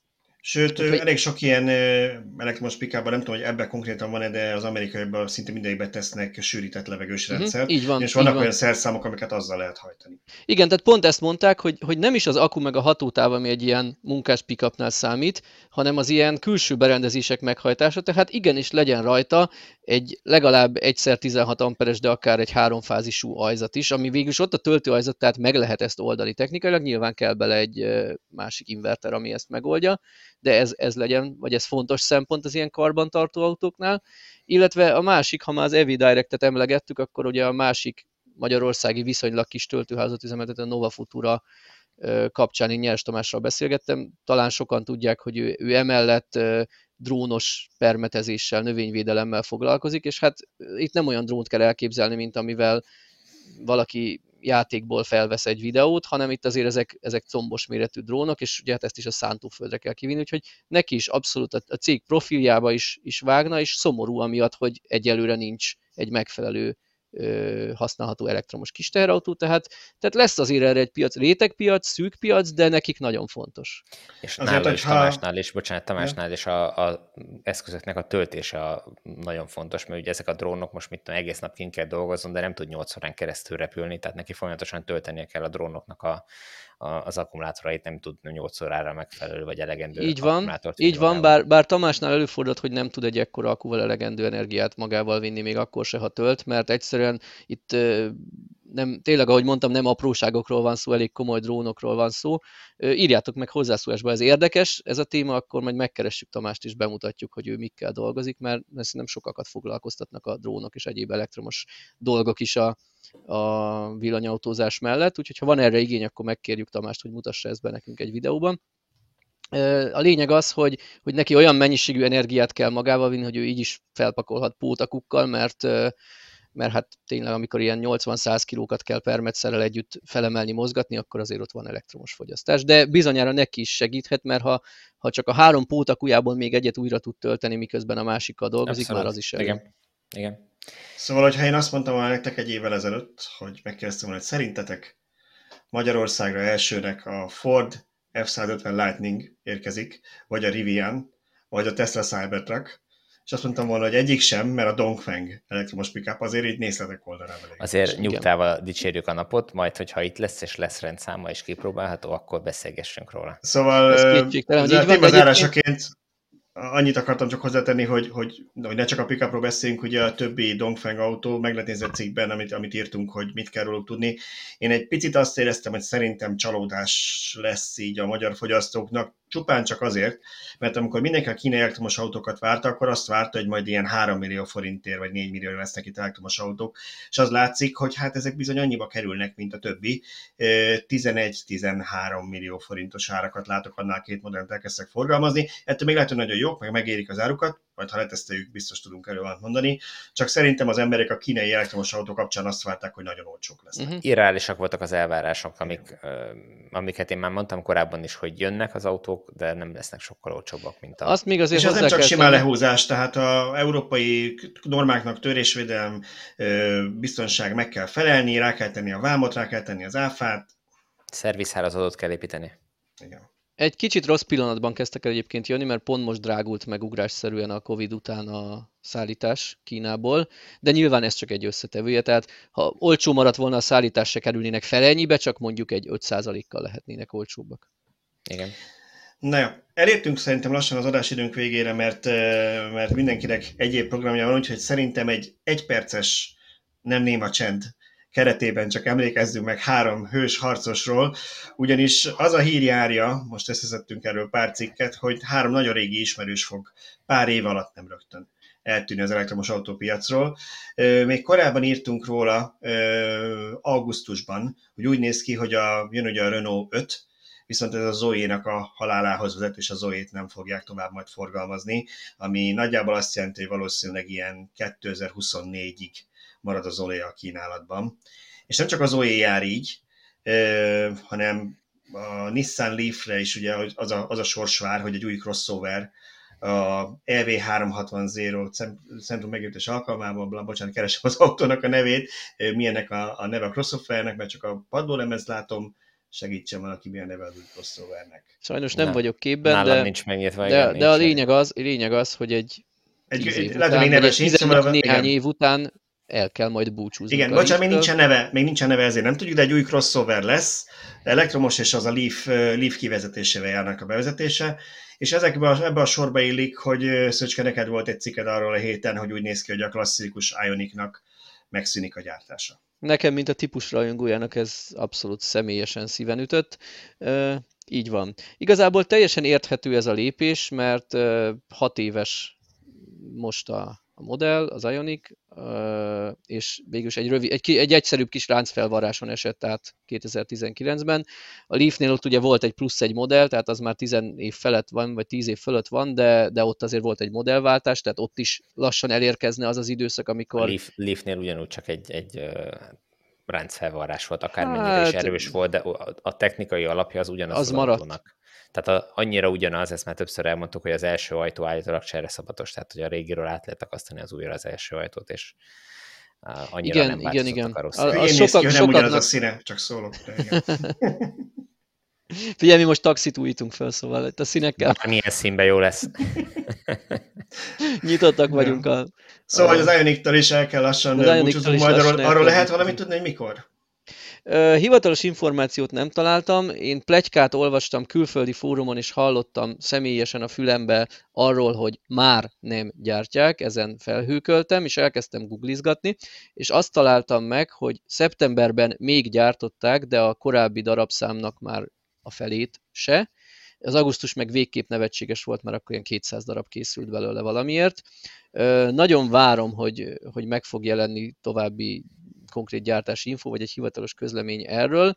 Egy olyat olvastam a, Hyundaihoz tőlem közelebb álló forrástól, hogy, hogy jövő év februárjáig gyártják. Meglátjuk, hogy, hogy, hogy pontosan mikor, de, de nagyon összecsengenek a hírek, hogy ez meg fog szűnni. Igazából az Ionic esetén egy teljes modell sor váltja az Ionicot, nem? Tehát Ionic 5 Ö... néven, és utána érkeznek a, a kisebb ö, Hát a branding, Na ez a branding a, ez maradt a baj. meg körülbelül, igen, de árban meg meg semmiben nem... Az a baj egyébként nekem ezzel, hogy, hogy egy néhány évig nem lesz utódja, nagyon úgy uh-huh. tűnik. Mert az Ionic után, Ionic 5 van most, ugye az nagyon más kategória, Igen. az Ionic 6 fog legközelebb megjelenni, ami a jövő évre várható, ami egy szedán lesz, de egy jóval nagyobb méretű, nagyobb tudású, mint a klasszikus Ionic. Tehát én talán Ionic 4 néven várnék egy hasonló modellt, ami, ami lehet, hogy majd lesz, de egyelőre nem látjuk, hogy pontosan mikor. Ha most évvégén vagy jövő év elején megszűnik a Classic Ionic, és majd két év múlva egy őt pótló modell megjelenik, az szerintem egy hosszú szünet. Uh-huh. Hát ez kicsit olyan, mint a, mint a Volkswagen IAP és ID1 kapcsolata, nem? Hogy az Igen, IAP nagyon, is nagyon hamarosan hasonló. lehet, mindjárt újra megint nem fogják gyártani, és az ID1 ez még egy darabig még nem jön. Uh-huh, így van. A, a Nissan meg a Renault esetén én igazából úgy vagyok fele, hogy ott meg csak nevet váltanak, nem?